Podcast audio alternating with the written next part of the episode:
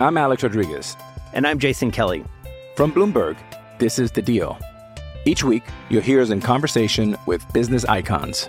This show will explore deal-making across sports, media, and entertainment.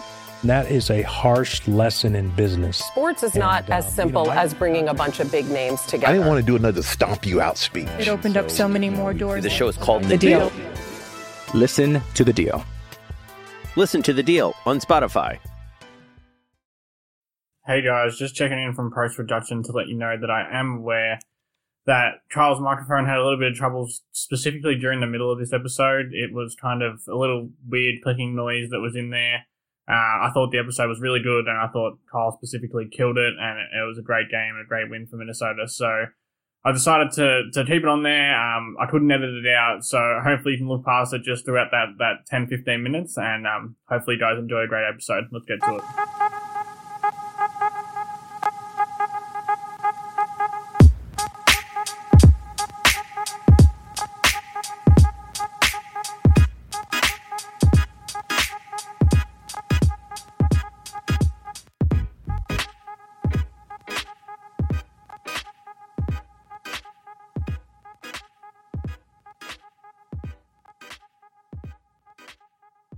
What's going on, people? Welcome to Pain Points. As usual, I'm your host, Jake Painting. This podcast is brought to you by the SB Nation Network and the Canis Hoopers family. I am coming to you live today straight after the Minnesota Timberwolves recorded their first win of the season in the first game of the season, 111-101 over the Detroit Pistons. It was a strange kind of night. It was definitely a Wolves kind of opening night, and we're going to get into the bad, the good, all the random stuff that we saw, and to do that with me today is Canis Hoopers editor-in-chief, all-round friend of the show, and good guy, Carl Tidy. What's going on, Carl? What's going on, man? I'm excited. I'm glad we had been planning this pod before the game, and then it started out really bad, and I was like, oh God. But that fourth quarter was awesome. They found some things and that worked. They played a lot of zone, so yeah, let's talk about it. Yeah, so as you said, I think just as a quick recap, the Wolves obviously started really poor. I think it was 8-0 or 10-0 after about 2 minutes. Karl-Anthony Towns hadn't touched the ball. The sky was falling. I was missing the long, boring off-season already after about 2 minutes, but they did fight their way back. And yeah, as you said, Kyle, the game ended on a really fun note. And yeah, so we'll go through just the good and the bad. I don't want to go through, pick apart every single part of the game. I think that, most people watched it if they're listening to this, or at least kind of know what happened. So let's start with the good. No, you know what? Let's start with the bad. Let's get the bad out the way first, and then we'll finish on a positive note. What did you see, or what was the first thing, I guess, that stood out to you that worried you, or really, made you kind of upset watching the game? All right, I'm down with that. Let's start with the bad. Let's just have a primer, though, that, as you said, and I think Dave Benn sent this to on the call, 288 days since we've had the Timberwolves, right? Pandemic, election year in the United States, economic crisis. Like, you and I, you and Mike and Jack and the whole team have been, like, holding Canis together, right? So unless the building burns. I think Canis has been holding us together. So unless the Target Center burned down, that was the only way tonight, to me, was going to be a disaster. You're right. So they come out 8-0. I guess the first bad for me is, again, it's one game. But I have never in the preseason, nor in the, obviously now the regular season, I don't like the starting lineup. It's just a me thing. I don't think Jake Layman's bad. I think he's going to have – and again, Blake Griffin's a tough matchup, but the counter to that is there's a lot – they play Anthony Davis coming up, then Derek Favors, okay? And then, Serge Ibaka and Zubac. Like, it doesn't get any smaller in the West. So if they're going to play small, I think the guy next to Carl just has to be – and I'm not an elite IQ like you or a Dane Moore or Jack or any of those guys. I just think the guy that plays next to Carl needs to be a better basketball player until they solve the power forward. So I don't know if... Or at least a bigger basketball player. Right. Like, the size disadvantage was so obvious tonight. It was terrible. So, again, that's my first bad, and I wanted your opinion, because you get into the kind of the X's and O's of this, but I just don't – I've been a proponent of Malik Beasley being a six-man just because I like to stagger his minutes. And now, granted, tonight the lineup, they start Rubio because Russell had a I think they were kind of slapping his wrist for showing up late for a COVID test. We don't know the specifics yet, but that's the tea leaves. But I just don't – I'm not a huge fan of a Beasley, Russell, Okogi, Layman, Towns lineup. I just don't like it. Do you? Yeah, I think it hurts. Like you said, I think it hurts a lot with Rubio in there because as much as we both love Rubio, and Rubio had a really Rubio kind of night tonight where he was pretty good and had like 2 points and 3 assists or something like. But when Rubio's out there with Okogi, it kind of, and then Layman, who's an iffy 3-point shooter, and sometimes, you know, on nights like tonight, kind of a background player offensively. I think that you lost a lot of offensive punch from the get-go before you'd even started the game. And then, you know, Beasley comes out and he can't hit a shot, and Towns can't get the ball for 5 minutes. You know, feels like he doesn't touch the ball. So, yeah, there's a hole at power forward. And right now I don't know how to fill that hole because when Layman's not playing well and Juancho, who we'll get into in a bit, isn't playing well either, even worse, it really makes it hard to figure out a solution to that problem, you know? Like, I completely agree that it is a problem, and I think the starting lineup would have looked better with Russell in there for a bit more shot creation and a guy who can just score pretty much outside of Towns and when Beasley's kind of on a cold streak. But yeah, it's a tough one. And like you said, it was a great point. I think that the West doesn't get any smaller. In fact, Griffin might be one of the smaller floors that they're going to play in the next, you know, 6-7 games. So, in Ryan's defense, and head coach, you know, Ryan Saunders' defense, the one thing for the last, you know, okay, so they draft Anthony Edwards, right? We do the draft stuff, and then we basically start to get into preseason, and all we've talked about is rotations, right? Every time I see rotations, I just want to drink. But I don't think people realize that talking about rotations isn't about necessarily the 5 guys Ryan Saunders puts on the court. You have to see those guys get a sample size of things. It's not just like entering the game. You actually have to let them ebb and flow a little bit and get like minutes. So when we talk about tinkering with the rotation, that's the whole reason I think a lot of us, especially guys like you and I, have been preaching patience. Because I think we're going to see some really bad lineups for a while until we hammer out things like, does Rubio play better with Josh or with Jarrett? Should Jarrett start over Josh? You know, like, should Ant game 35 start over Beasley to bring more scoring off the bench and kind of balance things out? That's the type of stuff that, like, you hammer out over a 9-game preseason, and we're just like, screw it. We're just going to have to figure out in the season. So I think you're going to see more stints like that first quarter where it's really bad, but I'm not a Ryan Saunders apologist, but I think we both want to see him have a chance with real players. It was his call or David Vanderpool's, but I mean, Ryan's the guy that the sword falls on the sword. It was his call to play zone, and the zone defense won them the game. That's it. Oh, like, so when you said Rubio, yeah, he had 3 points and 3 assists. He had those back-to-back steals when he was basically guarding Blake Griffin at the top of the zone. And that pretty much set the run off. Yep. Like, that pretty much ended the game. Yep. You know, like, that started the end for Detroit. And I think that's a brilliant point that you make about, it's like, sometimes you just have to let things ride out. Like, as fans, it's easy for us to sit on the couch and call for, you know, Ryan Saunders to get Juancho off. And I have a tweet sitting on my timeline right now saying get Juancho off, you know. So do I. And it's easy for us to, you know, say, like, this lineup doesn't work, this lineup doesn't work. But they need to see why it doesn't work. And sometimes it'll be so untenable that they have to just hook a guy and you know, try something else. But they need to see, especially after 3 preseason games and, you know, 10 minutes of regular season, like, they can't just immediately scrap a lineup and put it in the never play again bin, you know, like, they need to see why it doesn't work and what they can improve or what they can sub in to make a lineup work with, you know, the 3 core guys or the 4 core guys. So yeah, it's tough. In the first game, it's tough to make any sweeping declarations, but I think that, you know, like, it's pretty obvious that there's a hole at the 4 spot and that the starting unit is kind of disjointed. And especially when, like, if Josh Okogie is going to guard Blake Griffin, which he did pretty much the entire time he was on the floor, then it gets even wonkier because it seems it seems odd to have Layman out there or Juancho out there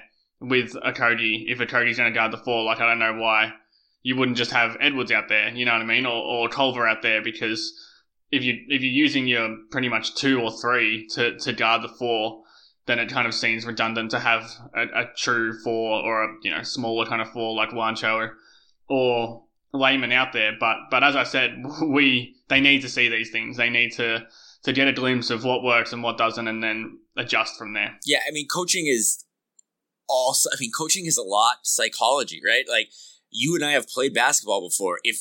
Whether it be middle school or whatever, like, if you know that if you miss one shot or miss one rotation, you're getting yanked, that's not how this works. It's not football where every play you can sub guys in and out. Like, you got to kind of let them just have these 3 to 4 minute stints. And I think that's where I don't like what Ryan starts right now.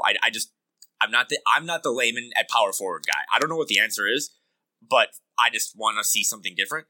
But I will give credit to Ryan in the second half, because he made those switches and he yanked Juancho early when it just wasn't working. And I think if you're buying and selling stock, you should buy stock in Juancho Hernangomez only because the stock is free. Like, he couldn't have had a worse 4 games to start this preseason regular season. But if his shot comes on, I mean, again, you're my guy on this, so you study shot mechanics and all that stuff. He got good looks. Yeah. Right? Like, I think that you can see that he, like, I think you saw it sometimes with Wiggins. You've seen it with, you know, players throughout the whole league, that when they really want to make that shot and when they feel like they need to make those shots, those shots just don't fall. And like last season when he was in that, you know, 13, 14 game stretch with Minnesota, I don't think he felt like he needed to hit shots because they were already dropping, you know what I mean? So he was just going out there and playing free. And I think that Juancho, he's feeling the pressure at the moment. Obviously, his starting role has been taken. He played 11 minutes tonight. Like, I don't think anyone would have guessed that in game, you know, 2 months ago, that in game one, Juancho was going to play 11 minutes and come off the bench. And Layman only played 16 and a half. So, like, that's, you know, there's 28 minutes there between the two power forwards. So maybe that's just a thing, you know, with the fact that they wanted to use Okogi on Blake Griffin. Like, maybe those minutes, I'd say those minutes do even out a little bit as they start to play bigger teams. I think Juancho is still bigger than Layman, even if he's not quite the defender, but he's probably a better rebounder. I think that the rebounding advantage or disadvantage was pretty obvious tonight at times, especially on the offensive glass for Plumlee and for Blake Griffin. And it's just, yeah, it's a tough one with the power forwards. Like, they didn't score. They played 28 minutes. They didn't score, either of them. I think Juancho was the guy I had down as one of my bad spots, and I think he was virtually unplayable. I think he was one of the guys who Saunders pretty much said, like, I'm not giving you this chance. I am going to hook you early because we can't win tonight with you on the floor. Like, when he's not knocking down jumpers, he's you know, barely an NBA player, as harsh as that sounds. And, you know, he's not good defensively. He's extremely slow to react, both mentally and physically, defensively. And it probably makes, you know, for the wider fan base and for us as well, it probably makes the Rondé Hollis-Jefferson move sting a little bit more, just because those guys were both pretty bad tonight. I do expect them to get better. You know, I doubt they're going to be massive minuses. Like, Hernangomez was a -7, Layman was a -15 tonight, and virtually every other player on the roster outside of Naz Reid was a positive, a plus. So that's the power forward spot. It's going to be a talking point all season. That's probably the stat of the night, though. I hadn't even noticed that. I'm looking down at my box score here. 29 combined minutes for Layman and Juancho. I don't think they shared the floor at all, but I'd have to go back and check that, but I think they were... Yeah, they didn't. Definitely didn't. So they were the 29 minutes of power forward and got combined 0 for 8, 0 for 5 from 3, and 4 rebounds, 0 assists, and 0 points. Like, and again, that's bad. That's it. That's what we're talking about, right? That's bad. Yeah. I would imagine, and again, I'm guilty of essentially being drunk off the Kool-Aid, but I also, like, Gerson Rosas and, like, Sachin Gupta and those guys, they saw that box score too. Like, that's why they were sniffing Larry Nance Jr. and they were sniffing Derek Jones. Is it Derek Jones Jr.? Yeah. And Aaron Gordon. Like, they have a stereotypical, like, they want a bigger Jake Layman, right? Like, they want an athletic kind of rim protecty can make some plays guy. They just weren't willing to. I mean, now in hindsight, I'm really glad they didn't trade Jerick Culver for Aaron Gordon. Aaron Gordon would help, obviously, but if we transition into the good, Jerick Culver again was awesome. But let's go. Do you have another bad, like something that really stood out? I had the Juancho thing. I think that's going to get beaten to death throughout the season, and especially in the next few days, after the game tonight. The two other things that really stood out to me that I think would have been the reason that Minnesota lost the game had they lost it, and I think they were obviously very much in danger of losing it, was one, the transition defense was just so, so bad. Like, off misses, off makes, all night the Wolves jogged and the Pistons ran in transition, and that's pretty much the crux of it right there. Like, they had 23 points in transition, Detroit. It felt like they had about 730. It's one of them things where obviously there's things that need to be better in technique. Jim Pete on the broadcast made a good point. I think it was Layman where, you know, if you shoot a three, you can't stand there and watch the three, you know, with your wrist snapped, watching it, like, waiting for it to go in or to miss. Like, you have to get back in transition. Like, that's bottom line. You have to get back. And they didn't do that at all tonight. Towns has been, you know, culpable for this throughout his whole career. He had a pretty average night, you know, in transition defensively. And then, but it's just about, I think, even more than technique, it's just effort. Like, you just need to run back in transition. Like, there's no two ways about that. You just need to run harder. And that's something that I think killed them tonight. And then the second thing for me was the shooting at the rim, which was just like, it was just one of those nights. So many shots just rolled off the cylinder that would usually fall, and it really hurt. It's something that I'm not really, like, overall worried about, because it was just one of those nights. Like I said, like, I trust a lot of these guys as finishers, but it was really, really bad tonight, and it tanked the offense. It's like there was stretches throughout this game where the offense just completely died, and the defense is just not good enough to hold up a torpedoing offense. And, like, I don't think that's going to happen, you know, as often as it did tonight, but, dude, shooting at the rim was so hard to watch. But you know what, though? That's a bad, and I stamp that. But for the first 40 minutes of the game, right, we're probably staring down the barrel of a loss. So I was again, swear on my life, like, I'm not trying to be a Wolves apologist, because I, too, would like to see some wins. Like, that would be cool to talk about cool shit rather than bad L's all the time. But that was going to be, like, my one saving grace if they did stumble and fall by four. I mean, I honestly thought it was just bad luck. Like, I mean, we're talking about layups that weren't, like, contested. We're talking about, like, layup line misses. Like, Ricky Rubio hit, like, the bottom of the rim on a layup with no one within 20 foot of him. Well, and then, not to pick on him, because I do think he will get better and show some value. I'm not huge on Juancho, but I think he'll be better. But he had one, I think he made, like, a back cut or something, and, like, He had the worst layup of the game. Like, if you go rewatch it, it was, and that's what almost tells you that he's got a little Culver in him right now, that, like, he might have read a tweet or two by one of us that's like, you're really bad right now. And he might just be in his head, because when he came from Denver, he was on cloud nine, man. He got freed from the Denver bench. He got to start and play a lot of minutes in a contract year. That's a shot that he didn't even think about in those 14 games. Right, like, that just, right. He just caught the ball and put the ball in, but that, like, it was that split second where he was like, I'm finally going to get 2 points. Like, I'm finally going to get off the mark here. And he just, like, threw it over the cylinder. It was just that layup when he missed. I mean, he was taking good threes. One of them was pretty far out. They looked good. He's got a good stroke. But when he missed that layup, it was like, oh, you know what?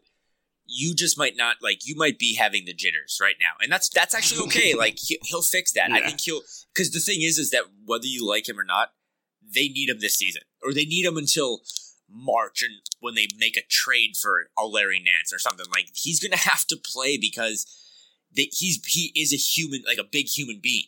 Like, he can at least throw a body on a Derek Favors. He can't guard him, but you're going to be able to throw Anthony Edwards at Derek Favors next week or this weekend. Like, that's not going to work. So, yeah, I would say that was another bad takeaway. And then, did you have anything else? I was trying to just look at, like, the Wolves only had 11 turnovers. It seemed like they had 50.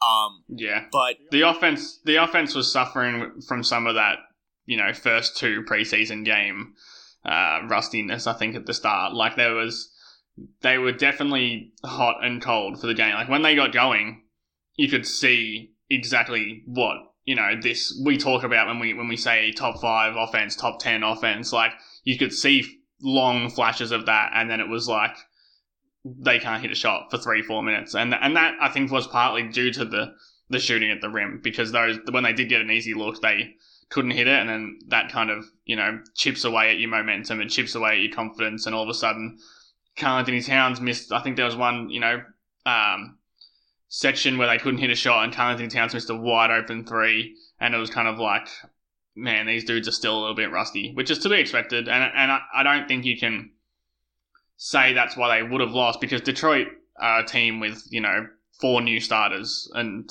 like they were in the same boat, and I think they were pretty rusty offensively. Like they scored 16 points in the last quarter, and I'm not sure that it was all down to Minnesota all of a sudden becoming, you know, the 68 Celtics on defense. Like, but I will say though, if you're holiday season, holiday weekend now for both of us. If you're looking for something, Christmas for me tomorrow. Yeah, Christmas. We're recording Wednesday, so Christmas for us in the States on Friday. But if you're looking for something to like grind up and put in your eggnog, just grind up that fourth quarter, because the first 3 quarters were what we kind of saw in the preseason, you know. But what Rosas wants to do, man, and you hear that you've been sitting on a lot of media calls and stuff. Their goal when this team ever becomes good, or ever becomes a fringe contender or whatever, they want teams to have to match them, right? Like they don't want to be the team that's always matching up and reacting. They want to be proactive. And in that fourth quarter, with the 5 they put out there in that zone, again, watch the last 8.5 minutes of that fourth quarter if you watch nothing else. They had those back-to-back steals, like you said, that sealed the game. And then I don't remember exactly the 5-man rotation, but do you remember those 2 plays in the fourth where they had like that extra pass to wide open 3-point shooters? Yeah. That's what I think Russell missed 1 3 and he hit the first one, and it was the Spurs ball. And then, then Towns hit one to put them up, I think like 86-85 or something, or 96-95. But it was just that's what they want to do. Like, right? It's not chicken or egg. It's if they can it's chicken then egg. Like if they can get defensive stops, dude, they were running. Like, I mean, they had 3-4 guys past the half court line after a stop if they could get a stop. So if you're Ryan, that's the first thing you put on film when you say, listen, if you buy into our system and you can get stops, we're going to just be horses up and down. And this 5-out system, it works if we just move the ball. And they were moving it in the fourth quarter, and that was the best 8 minutes of obviously this new regime, but it looked beautiful. For a while. Yeah, for a while. So it that was a big takeaway for me, But yeah, other than that, like I said, my bads, as your bads, offense was still stagnant. They're going to have to get that figured out. But yeah, and you can't come out of the gates like they did tonight. Like a lot of teams, like the Lakers, you know, the Jazz next, and the Lakers and the Clippers, like they don't let you come back from 5 minutes sleeping on the sidelines to start the game. Like that, the game's over. You don't get to come back 3 or 4 different times against a good team. And in the West, pretty much every team is a good team. This win, as I think there was a lot of encouraging things, but also like against a team that's not the Detroit Pistons, you probably lose that game in the third quarter, or you lose that game after 10 minutes of the first. Like you can't have down patches like they had tonight against good teams. But devil's advocate, if I can't make excuses all the time because I'm a homer, then you can't, not you, but just in general, then you can't be like, well, it was the Pistons. Because I've watched a lot of Wolves teams start that same first quarter, and then it was done by the third quarter, right? Yeah, so, against teams as bad as the Pistons. Right, so if you're the Wolves and everyone's saying you're going to be 15th in the West and you're going to be a bottom 3 team and the Pistons are technically projected to win more than you, like, they did do what they had to do. So, like, it's you can't have it both ways in that. And, again, it was really ugly, but in winning time, I mean, the Pistons just sat Killian Hayes. They went with Derek. I mean, they played all their vets in the fourth, and the Wolves and Rose killed them throughout the game until that fourth. Yeah. Like Rose was 50 point against the Jazz. Rose for stretches of that game, like it was it was frustrating to watch. One thing that I had that I guess was in my random kind of section was the silent stretches from Karl-Anthony Towns. Cat was brilliant tonight. You look in the box score, I think he had 22 on 10 shots or something like that. Like, he was the reason, without a doubt, that they won the game. Like, that last 8 minutes of the fourth quarter that we've been talking about from Karl-Anthony Towns was as good as you'll see on both ends. He was really good on both ends, but he also had, like, there was stretches, and this is, I put this in the random, and maybe more on the good side of random than the bad side. Like, there was bursts from Cat, and then there was offensive spells that he just did nothing. Like, I don't think it was him personally. I think that some of it was having a lot of cooks in the kitchen, too many cooks in the kitchen, and him still adjusting to playing with guys like Beasley and playing with guys like Russell. I think some of it was just shaking off the rust. He was clearly still a little bit rusty with his shot and a little bit rusty around the rim. But like that final 4 or 5 minutes, like if he plays like that, when he's aggressive like that, this team can be good and it's very fun to watch. And I think that'll sort itself out. And when it does, it's going to look really good next to shooters and offensive playmakers. So that was something I had down for the random. But I think in general, it's encouraging to see Towns take over a game like he did in that last 5 minutes. And I don't know if you were just saying this now, but I want to just reiterate, like, Carl had played 30 minutes against what I would say is a pretty physical, like above average physical front line.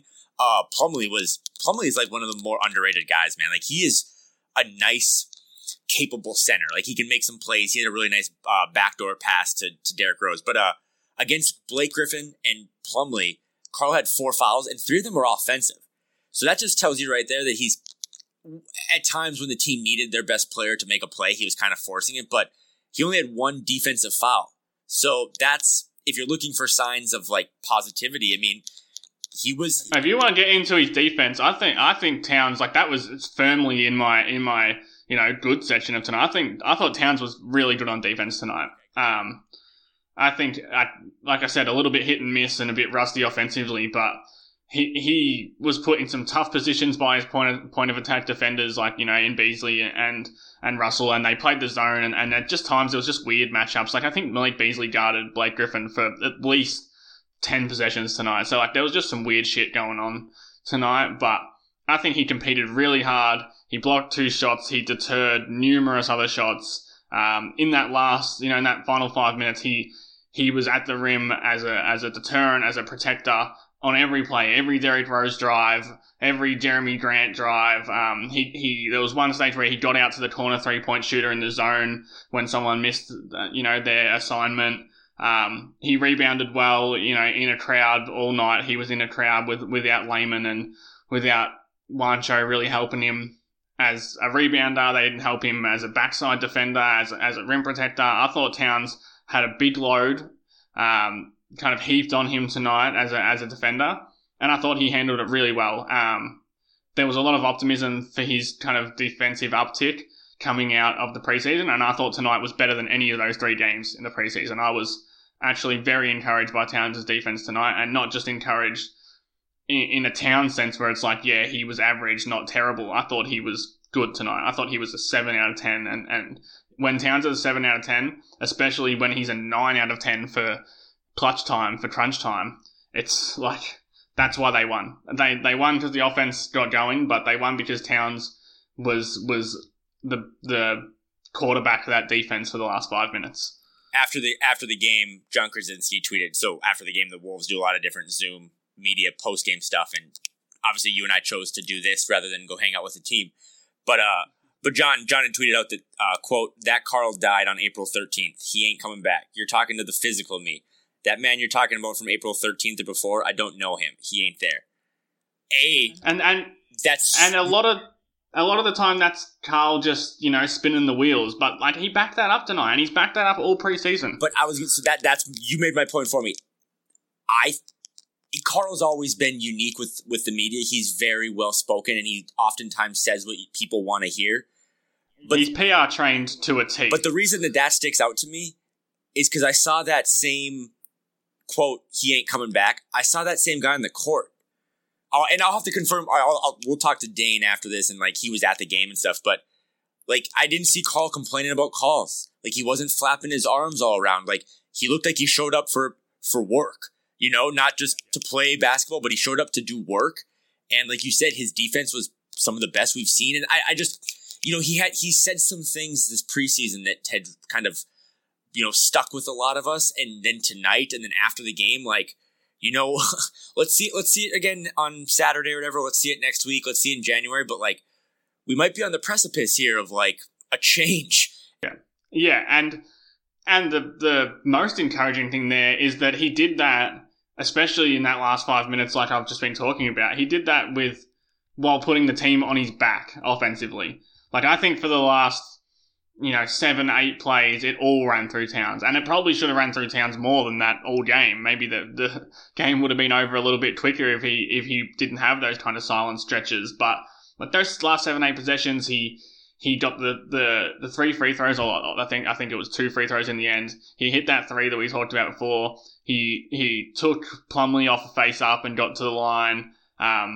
They were running wedge action into post ups over and over again with Rubio and Russell on the floor. It was a nice showing from Towns, and it might not get some of the plaudits that a 40 point, 20 rebound kind of game does, but that was a winning game from Towns, and especially a winning last quarter where Minnesota did, you know, win it for themselves.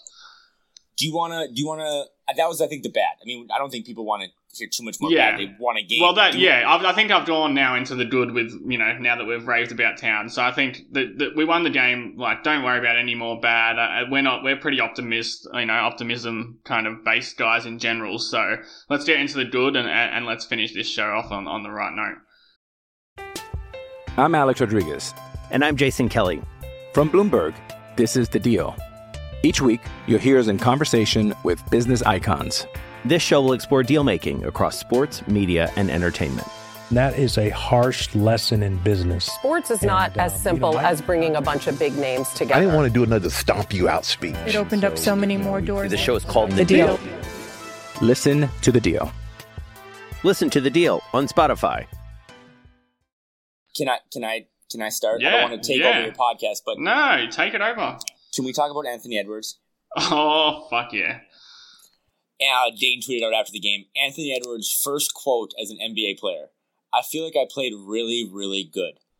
I love him. I tweeted the other day, like, I don't know if you have, and I tweeted out to listen to it, but like, go and listen to Wolves Plus, the podcast with Marnie Gellner, and it's half an hour of absolute Anthony Edwards nuggets of gold. Like, he is one of the funniest interviews, and not even like trying to be funny. Like, he's just a funny dude and just a lively guy, and it makes it so easy to root for him. So how we said back and forth, Karl-Anthony Towns is a PR graduate student, you know? He came through the Calipari, Kentucky, you know, like that pipeline, and he's like, what, a 5-6 year vet? He knows what to say, right? I've seen some people say Anthony Edwards says all the right things. It is impossible for that kid to know what to say because he just turned 19 years old. He's just that real.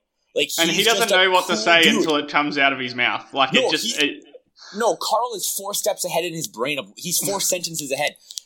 Anthony Edwards is 2 sentences behind. Like, he has no idea what he's going to say, but he's just like, yeah, I thought I played awesome tonight. Or like, you know, like when I know what you're talking about. It's when he said that he likes dogs and lions and that he doesn't have the house for lions. Like, again, I am not remotely the basketball IQ of pretty much everyone else at Canis and most of Wolves Twitter. But I need you, Wolves Twitter, to stop the Andrew Wiggins comps. Like, I need him to stop now. Okay, I watched Andrew Wiggins last night in this new, shiny Silicon Valley culture on the West Coast, and he did the same shit I saw for 5 or 6 years in Minnesota. Anthony Edwards is real. So let's go to the game then tonight. Yeah. He didn't win it for him because he didn't close the game, which I had my gripes about, but whatever, they won. But he was like the plus factor that every time they got too far down, I tweeted I thought he was a plus 85 on the night. He just kept them alive. He looked, the game had slowed down. He knew how to come around pick and rolls and then like kind of slow down and pin a guy on his hip. And just his movement and everything he did, he was calling for the ball. It's like, dude, you're like the fourth option right now. Just take a break. But I've loved what I've seen from him. He is going to have some clunkers of games because he's 19. But if we're going to do this thing every single night for the whole season, like LaMelo Ball didn't score tonight, right? Like Anthony Edwards made winning plays, winning baskets. He went to the rim. He hit a couple threes. Like that dude is going to make it really tough on Ryan to sit him in the fourth quarter come January and February. Yeah. The point you made about him not generally winning the game for them, but like there was that stretch at the end of the first where Minnesota looked dead in the water after 5 minutes. Edwards comes in and he brings life and he brings energy. He's getting to the rim. And then, you know, same thing in his second spell, which I think was kind of in the third and the fourth. Like he made himself available. He was so aggressive attacking the rim, which was a huge knock on him coming out of Georgia that he settled. I think he might have settled for an early three after he knocked down that first one. And then maybe, you know, half settled for a three out of pick and roll in the second half. But outside that, they're so under control, so aggressive attacking the rim. The offensive rebounds after he missed the layup, you know, to stick his nose back in there against the big guys and get a tip. His touch around the rim is clearly very, very good. Like, that's what they've always, you know, it's always been said about him, but it's not raw strength and raw agility that is the reason why people love him attacking the rim. It's because he's touch combined with a 45-inch vert and a body that looks like a linebacker. Like, it's the touch. Like, that's what makes him special. I think he had a couple of small lapses on defense, especially in transition, which was bad for everyone, like I noted. But overall, wasn't a noticeable negative defensively, I don't think. And like you said, the team was just much better when he was on the floor. And you cannot ask for any more than that from an NBA debut, especially from a guy who will have rough shooting nights, who still only shot, you know, 41% from the field. I think he was 5 of 12. But, like, when he's impacting the game in a positive way and still shooting, you know, 5 of 12, 40% from the floor, that's what you want to see. And I think that the confidence level and the excitement level about Anthony Edwards is definitely on the up and really, really, you know, looking really high in the end. And all of these rookies, you know this, right? Because you studied more of them. You taught me so much this summer. Like, I learned so much about this rookie class. They need years before we can make any judgments, right? But that's kind of not what we do here. So I had another TV going. I watched a little LaMelo Ball, struggled, right? That's okay. I watched James Wiseman last night. He put up some good stats, but against all second, third kind of tier guys, right? Like in garbage time. And then Killian Hayes, he had some nice moments tonight, but I guess my point of all this is that Anthony Edwards tonight, like they want him to be a star, right? Like they want him to be Donovan Mitchell, Dwayne Wade, but he came in tonight and was already like a grizzled vet that made winning plays. So he didn't hurt his team at all tonight, and he is kind of the subtle reason the team stayed afloat so that their stars could go win the game. And that's what he's been saying since he came in, right? He didn't say, I'm the number one pick. Like, give me the ball. He said, this is Carl's team. This is D'Angelo's team. I'm just here to, like, help them. And that's exactly what he did tonight. Yeah, I thought he was excellent. He was the first guy who I had on my list of good things. And obviously, as the game unfolded and how good Carl was at the end and D'Lo's hitting big shots at the end, he kind of got pushed down the pecking order a little bit. But I thought he was excellent tonight. I think that I wonder if all the talk about how kind of young he is and how Killian Hayes was a steal and, you know, how Hayes has got the starting role in Detroit. I wonder if that fueled him a little bit, and that because he went out there and he made the guys who had Hayes 1 and Edwards 2, which is, you know, you're looking at him right now. I wasn't going to say it. He, you know, like he made that prediction seem silly, and obviously it's one game. Like I still would probably take, you know, Hayes over Edwards in the long run, just because that's what I had at the start, and I'm going to stick to my convictions. But Edwards was great tonight, and what impressed me the most is what I just noted earlier, is that he knows what the knocks on him were, and he immediately looks like someone who has taken that in. I'm sure he's taken it in from Rosas, from Saunders. You know, we don't want you to shoot 10 mid-range shots tonight. Like, when you come around the corner on a pick and roll, don't take two dribbles and pull up. Like, attack the rim. And he attacked the rim. That was easily my favorite part of the night. He attacked the rim so coolly, so comfortably, and with so much conviction. Like, he was fun going downhill tonight. And the thing is that he might not have LaMelo's handle, and he might not have Killian Hayes' just kind of craftiness, right? But they don't have his body. And he looked so not scared. Like, and again, the Pistons throw a bigger front line out there with Plumlee and Griffin, and he didn't care. Like, he just went, like you said, it's two pretty simple plays, but those little offensive rebounds where he misses and his just athletic ability to just springboard right back up and put it right back in, dude, that stuff was, I was a big fan. And I think, like I said, that's all you want from him right now. He's so wet behind the ears. He just needs to, like, learn what basketball is, because this was the most competitive basketball game he's ever played in his life. I mean, he didn't play a single meaningful game at Georgia, and then AAU is a joke. So, like, and it was one of the least competitive basketball games he'll ever play in his NBA life. Yeah. Like, you know, like this, it's a steep learning curve for a guy who just came out of Georgia, who wasn't even going to make the tourney. Like, it's so encouraging to see him just step into that environment and thrive and look like he was comfortable. Like, he didn't look overawed, and no one would have blamed him if he did. Like, this is a strong physical team in Detroit, and that's what they hang their hat on. That, you know, they play a lot of bigs. They, like, Jeremy Grant starting at the three and guarding Edwards on multiple occasions, and Edwards looked completely comfortable with that. Moving on from Edwards, because we'll end up here for 4 hours if we talk about Ant. What else, you know, impressed you tonight? It was obviously there was a lot in the end that you can look back on and be pretty impressed with. What else for you? You know this. A lot of people that follow me on Twitter know this. Big wine guy. My dad. Get it from my dad. My dad was drinking some wine and had texted me in the first half that Anthony Edwards and Jarrett Culver might be the new Jason Tatum and Jaylen Brown. My dad might have been drunk in North Dakota, but basically, I mean, we came into this whole season, this whole experiment, thinking the Timberwolves had two good players, Karl-Anthony Towns and D'Angelo Russell. That was pre-lottery, pre-draft, pre-all that stuff. And we're like, okay, it's going to be a good center and a good pop or a point guard, and they have nothing on the wing, right? Maybe Malik Beasley. Then they draft Ant. And then we start hearing these rumors of Jerick Culver, like, just snorting protein powder all summer long. Jerick Culver still needs to do it for longer stretches, right? Because he's now done it for one game, one regular season game. Preseason is preseason. At some point, we need to have a community meeting about Jerick Culver, because he too now is just like, he doesn't look the same. And I'm not talking about shot making. Like, there was one in the first half where he, like, got the ball and looked pissed off and made it a point that he was going to get to the rim.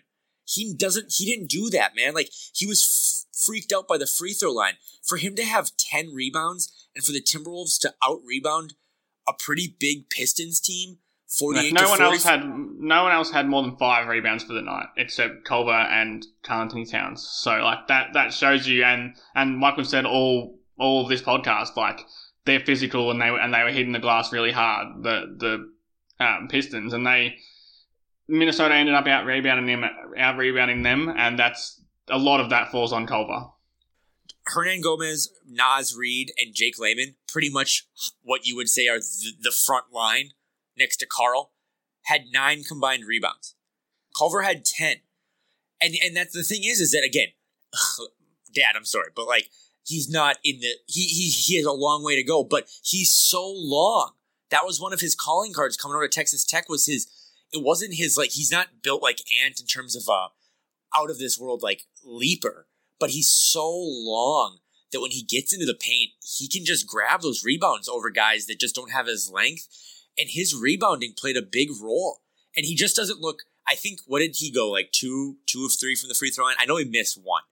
4 or 5, I think. 4 or 5, okay. Yeah, so he missed one, but again, it looked better. Again, you're my shot guy, but his shot's still a little funky, but it's all in between the ears for him. Yep, like right now, there's, you know, sunshine and rainbows in there. And last season it was thunderstorms, and that's that's the difference right now. He thinks he's going to make the shots. It's like we were saying with Juancho earlier. Like, when you think you're going to make the shots and you're not worrying about where your next miss is coming from, it starts to just work out better for you. And Culver looks like that. He just looks confident, and what that allows, and that just, I'm just mixing in another good point that I had here with yours, is that it allows him and Okogi to play together. And last season that was untenable, especially offensively. And in the end, after the trade deadline, Saunders just didn't play those two together at all. Tonight they played 10 minutes together. They were a +6 together. Defensively, when they're on the court with each other, Minnesota can actually get stops and can actually stop people at the point of attack and have a guy off the ball who does something except, stand there like a traffic cone.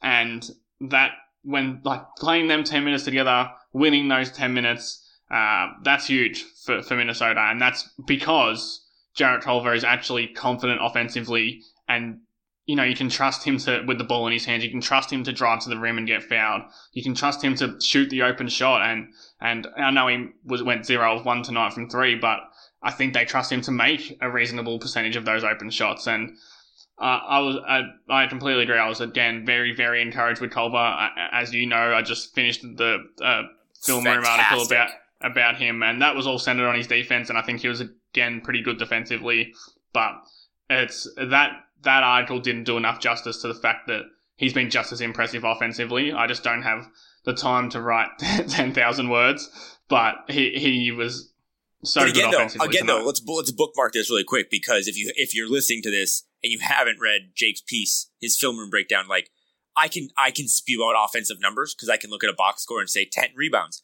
But the defensive breakdown you did, that's more important. And that kind of goes back to, so this bookmark I want to put in. I want to come back to this, but I want to ask you quick. Because I don't see the game as well as you. I thought, and I texted Mike this, I thought Malik Beasley's defense, he missed some shots. He was a little overzealous. But I thought Malik Beasley for the third, fourth straight game looked solid on defense. Am I right or am I wrong? Yeah, well, I don't agree with the 3-4 games, because I was pretty down with him after the preseason. But I thought he was pretty good tonight. As is with the case more with defenses, I need to go and rewatch the entire game. Okay. Focusing on someone for defense, more offense, like you said with the box score, but just offensively, you kind of know how good a guy is offensively just because you watch them score a bunch of points or not score a bunch of points, but. There was multiple times where I thought, that's nice defense, Malik.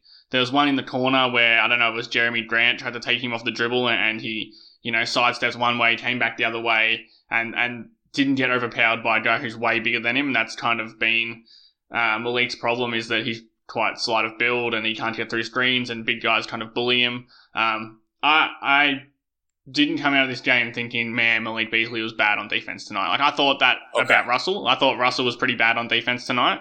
But there was nothing that stood out to me about Beasley that was bad. Okay, because Malik Beasley plays like a guy who takes 9 scoops of pre-workout. But if he can even be, maybe I was a little hyped.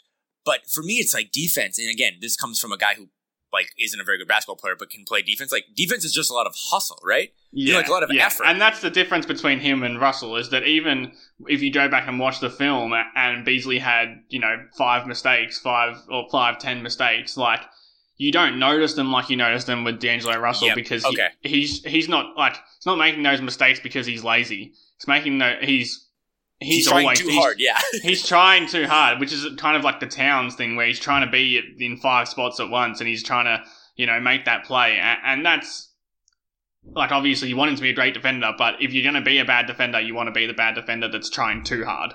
Right. And so just to finish, pull my bookmark out and just finish that, one game, I know, it's the Pistons, but you kind of get this faint in the fog view, right? Of this team with this all-world offensive center who his defense is getting better. 2, not elite point guards, but 2 point guards that are very good at what they do in D'Angelo and Ricky. And then something we didn't think we had in June, July, and August, just this plethora of these young guards that can kind of defend and kind of score and kind of get to the rim. You're starting to kind of see what's bubbling here, right? You're starting to see what's getting made. Now, it could... It could go south. But I'm just saying, like, if this Beasley thing, if he's just an average defender rather than bad, and if Culver's a good defender rather than average, and, you know, Josh is a borderline elite defender, then Ant can guard, and he can dribble, and he can run, you know, some backup. Like, you're starting to see all this stuff where it's like, okay, if they can just iron out these rotations, this team could actually be fun. You're starting to see what Rosas is seeing. Like, yeah. And Beasley's a part of that. I think that Beasley's, as we get to see him, you know, kind of in his normal self rather than like the flamethrower that we saw after the trade deadline. Like, I've written about it before, and I think most people knew, like, that was never going to stick completely. Like, he wasn't going to shoot 42% on 8 threes a game, 9 threes a game, because that's like Steph Curry numbers. But as we see more, like, he is the definition of streaky. And sometimes that's a bad thing, sometimes that's a good thing. Like, we saw at the start of the game, he was forcing things, you know, he had a few open looks, a few half-open looks that he jacked up straight away, and you're kind of like, oh no, Malik, like, you know, these are wasted possessions. And then he finishes 10 of 18 from the field, he top scores, he scores 23 points, he hits multiple big shots. The three after the Russell three pretty much completely turns the tide in Minnesota's favour. And then he works on the boards. I think that he's just one of those guys that even with... his off-court dramas are, you know, each to their own, how they perceive those, and then the defensive stuff, like, I'm pretty down on it, but he's a guy who's, when you're watching the game and you're invested in the game, he's pretty easy to root for because he's working hard. Like, he played 26 minutes tonight, scored 23 points, and you didn't really feel like he played that well. He had a moment in the first half where he was battling for a rebound underneath the basket on the Wolves side, and it was really physical, and I think he got the rebound and maybe got fouled and the ball got out of his hands, but they didn't call it. Then he had to scrap for it and he got it again, and then they finally blew the whistle, and he was screaming. There's not a lot of people in the building, but he was screaming so loud. And again, that's my thing with him is, like, he's going to take bad heat checks and he's going to do some dumb things. But for all these years of watching the Wiggins of the world just coast, Malik Beasley doesn't coast. That dude gives you everything. Yeah, and I don't want anyone to take this the wrong way when I say it, but, like, there's some Kevin Garnett inside him in the way that he just, like, he just seems angry all the time, and he's yelling, and he's, you know, spit's flying out of his mouth, and he's talking trash to people, even if he's, you know, missed 5 shots in a row and then he hits a three, he's but talking trash that to the bench. Yeah, and you do need that, and especially on a team that has, you know, been maligned for not having that guy. Like, and in a different way, D'Angelo Russell's the same. He's more cool, calm, and collected, but, like, he's just gonna... Like, he has some big stones, man. Like, he hit some shots that went up, sniffed, like, the one banner the Timberwolves have, and then came back down. I mean, he was the antithesis of what Malik Beasley is, but not in a bad way. He was, like you said, he was Mr. Ice in his veins in the fourth quarter. Like, he just... Yeah. He took a couple, and Jim Pete called it out specifically, but he took a couple, like, tie game, semi-heat check leaners, like leaning jump shots that were off balance and bad decisions. But he hit some shots, man, that were like, and he was just calm and doing his thing, and it was awesome. I want to see if you had another, or, you know, one more good, because I did have one more good, but I wanted you to go. I've one more, and it involves Rubio, and it involves Russell, and it was the Russell and Rubio minutes. Okay, yeah. Now, if you... Like, where I'm getting all these plus minuses is from Jack Borman's. Jack does a lineup tracker throughout the game. Like, please, if you want to know all these things, go and check out Jack's. You'll find it on his Twitter feed during any game. It is so helpful, especially if you love breaking down this kind of stuff like me. Rubio and Russell played 8.5 minutes together, which is kind of around maybe a little bit on the low end of what I expect them to play most games. I think they kind of want to give. They want to give them, you know, time together, and then they want to give them time apart where each individual can run the offense and have the keys to the offense. But in those 8.5 minutes, which included the last 5.5 minutes of the game, Minnesota were plus 19 and plus 15 in that final 5.5 minutes. As much as Cat won them the game, and I think Josh Okogie did his part by just bringing so much energy in that last 5 minutes, it was the looks they could throw at Detroit with 2 point guards on the floor, and that really pushed them, you know, forward and pushed them towards that win, because when those two are together and with Towns and when Towns is clicking at the same time, it's just such a hard offense to guard. Rubio doesn't need a score. He doesn't even need to get assists because he just plays smart. And then there's Russell. He's hitting threes from 35 feet. He fed Towns so many times in that last quarter. I know it's so it's such a little thing, but like just watching Russell make entry passes to Towns on the block, pinpoint every time, and pick and roll feeds. It's just so nice after having to watch Jeff Teague for 2-3 years. And yeah, just those Russell and Rubio minutes, the way that they can run multiple actions with multiple different ball handlers, that really stood out to me, and that's something that I know that everyone's watching, but I'll be watching a lot more, and I think that the minutes will increase because that was a really big part of why they went on that end of game run for me. Yeah, and I think you touched on this, but he was tied with Okogi, but Ricky Rubio was the team leader at plus 17. So his 3 points, 3 rebounds, or 3 assists, that's not why he's here, man. He's here to do those make game-winning plays, and I'm with you. Shout out to Jack because I saw those minutes too about how much they played together, and just I think they're gonna have to do a lot of that. They're gonna have to play small because you got to find minutes for Josh and Jarrett and Ant and Beasley, but you got to keep D'Angelo and Ricky on the court as much as you can. So I just wanted to give this will not take long, but I did want to give a shout out, and I also want your opinion again. But my third good or whatever, I'm an eye test guy. And you're like an analytics guy, so you're smarter than me. I love Naz Reid so much. I thought Naz was really good tonight. He missed a three, and his shot just looks a little off. It's still smooth. His feet literally do not leave the floor, but he had more blocks than the entire Detroit Pistons, and that blocks are the be all end all. He looked so spry. I noted it on Twitter during the game. Like compared to what he came in as, he looks so much more athletic. His agility is so much more obvious to see. He's clearly slimmed down. Like there was one block, I think the guy, the guard got past him. I can't think off the top of my head who it was. And then he kind of, tracked him down and pinned it against the backboard. And that was a certain make. And that's stuff that you just didn't see from Naz in his first, 15, 20 games. And now it doesn't seem weird when he does it. And I know that he was, a minus and the plus minus, but that's they're the times where the single game plus minus really doesn't paint the whole picture, because he was good tonight, Naz, and very much just a backup center. Like I don't think that anyone will have any problems with Naz Reid playing 18 minutes behind Karl-Anthony Towns next game. Yeah. Like I said, when Naz Reid is your starting center, your team is going to be terrible. But when Naz Reid is giving you 16 to 18 minutes, he had a pretty nice putback dunk in the second half. Yeah. He had, I think, out of his 3 blocks, 2 of them came consecutive, like on the same play, where he was just the only rim protection. The team only had 5 total blocks, I think. But again, there are good reasons to criticize Gerson Rosas for some of the moves he's made. But I just kind of want to remind people that Naz Reid is 21, making a little over $1 million this year, 1.7 next year, 1.9 the next year, and then he's a restricted free agent.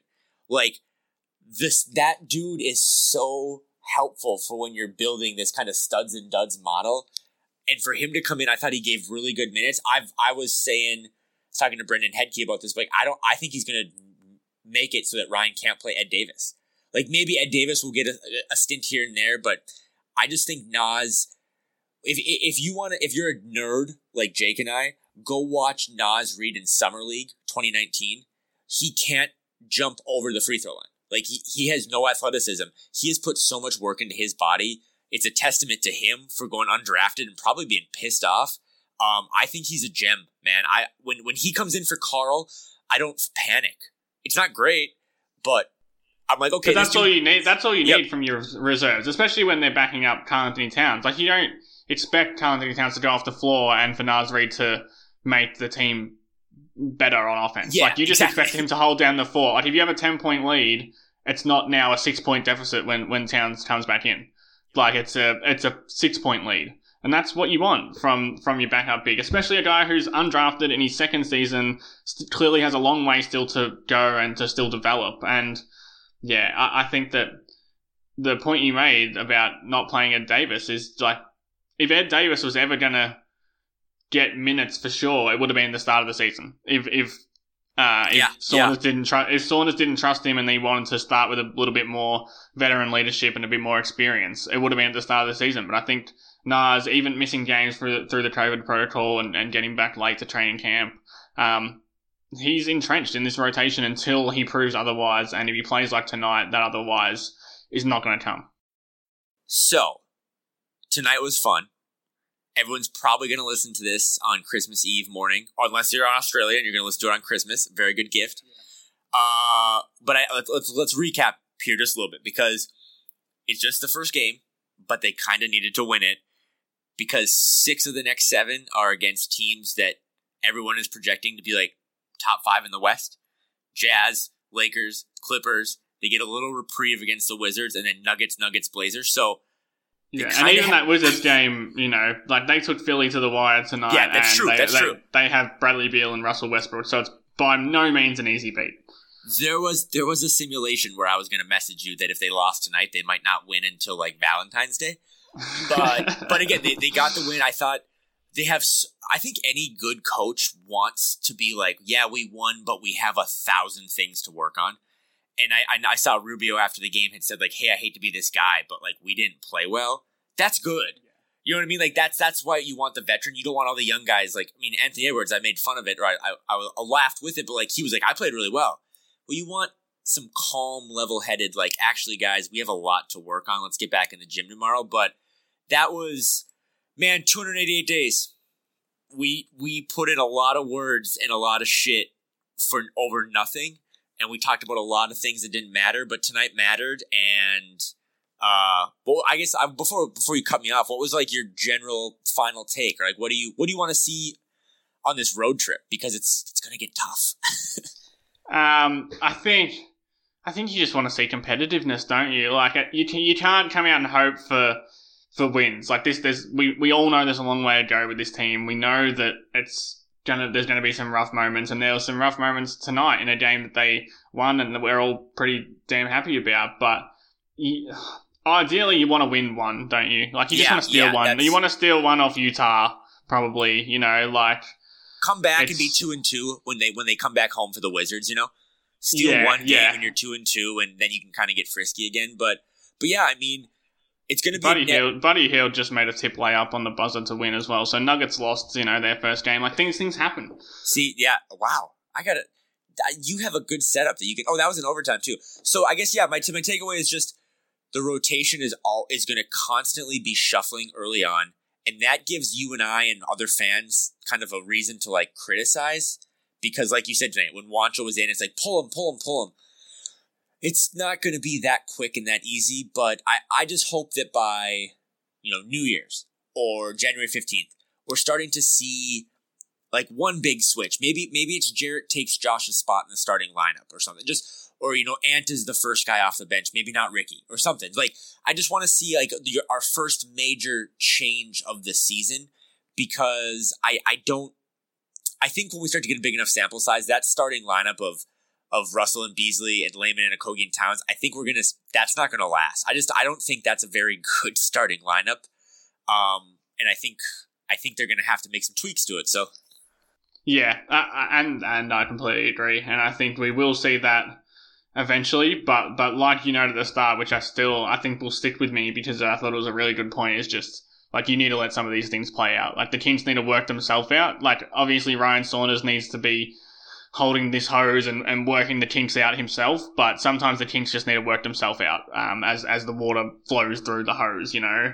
And this is the first game of probably, you know, 10, 15, 20 that these kinks will work themselves out, and I think by, you know, January, February, like that, you'll see differences, you'll see what this team's going to be heading towards the future. And I think tonight was obviously a fun step. I don't want to be too down on anything tonight, just because the Timberwolves don't win enough games to be down on things when they do win, you know. So I'm taking this as a good night, and you know, hoping that there's more of these than usual this season.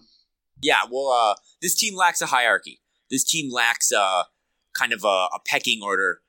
Really, from 2 on down, like I know it should be D'Lo, But and I think sometimes even from one, like when you saw that Towns, Towns take the reins and say, "I'm the best player on this team," that's when this team went. That's when they won. Yep. Like before then, it was kind of just like everyone gets their own shot, and Beasley gets to shoot whenever he wants, and Russell gets to jack up, threes in transition, and all those things are fine and good. Like they'll happen throughout the whole season, but once it was almost like, and I think credit to Saunders, that when it came to crunch time, when it was a draw with 5 minutes left, he said to Towns, like, "This is your team, This is we're gonna run every play now for Towns. We're gonna get him in the post. He's gonna abuse Mason Plumlee, and we're gonna win." And I really like to see that, and I hope that they do that more often from the first whistle. Yeah, because that's a great way to end it. But yeah, Karl-Anthony Towns. I mean, you're gonna see nights where he finishes with less shots than Malik Beasley because Malik Beasley's a gunner. That's just what he does.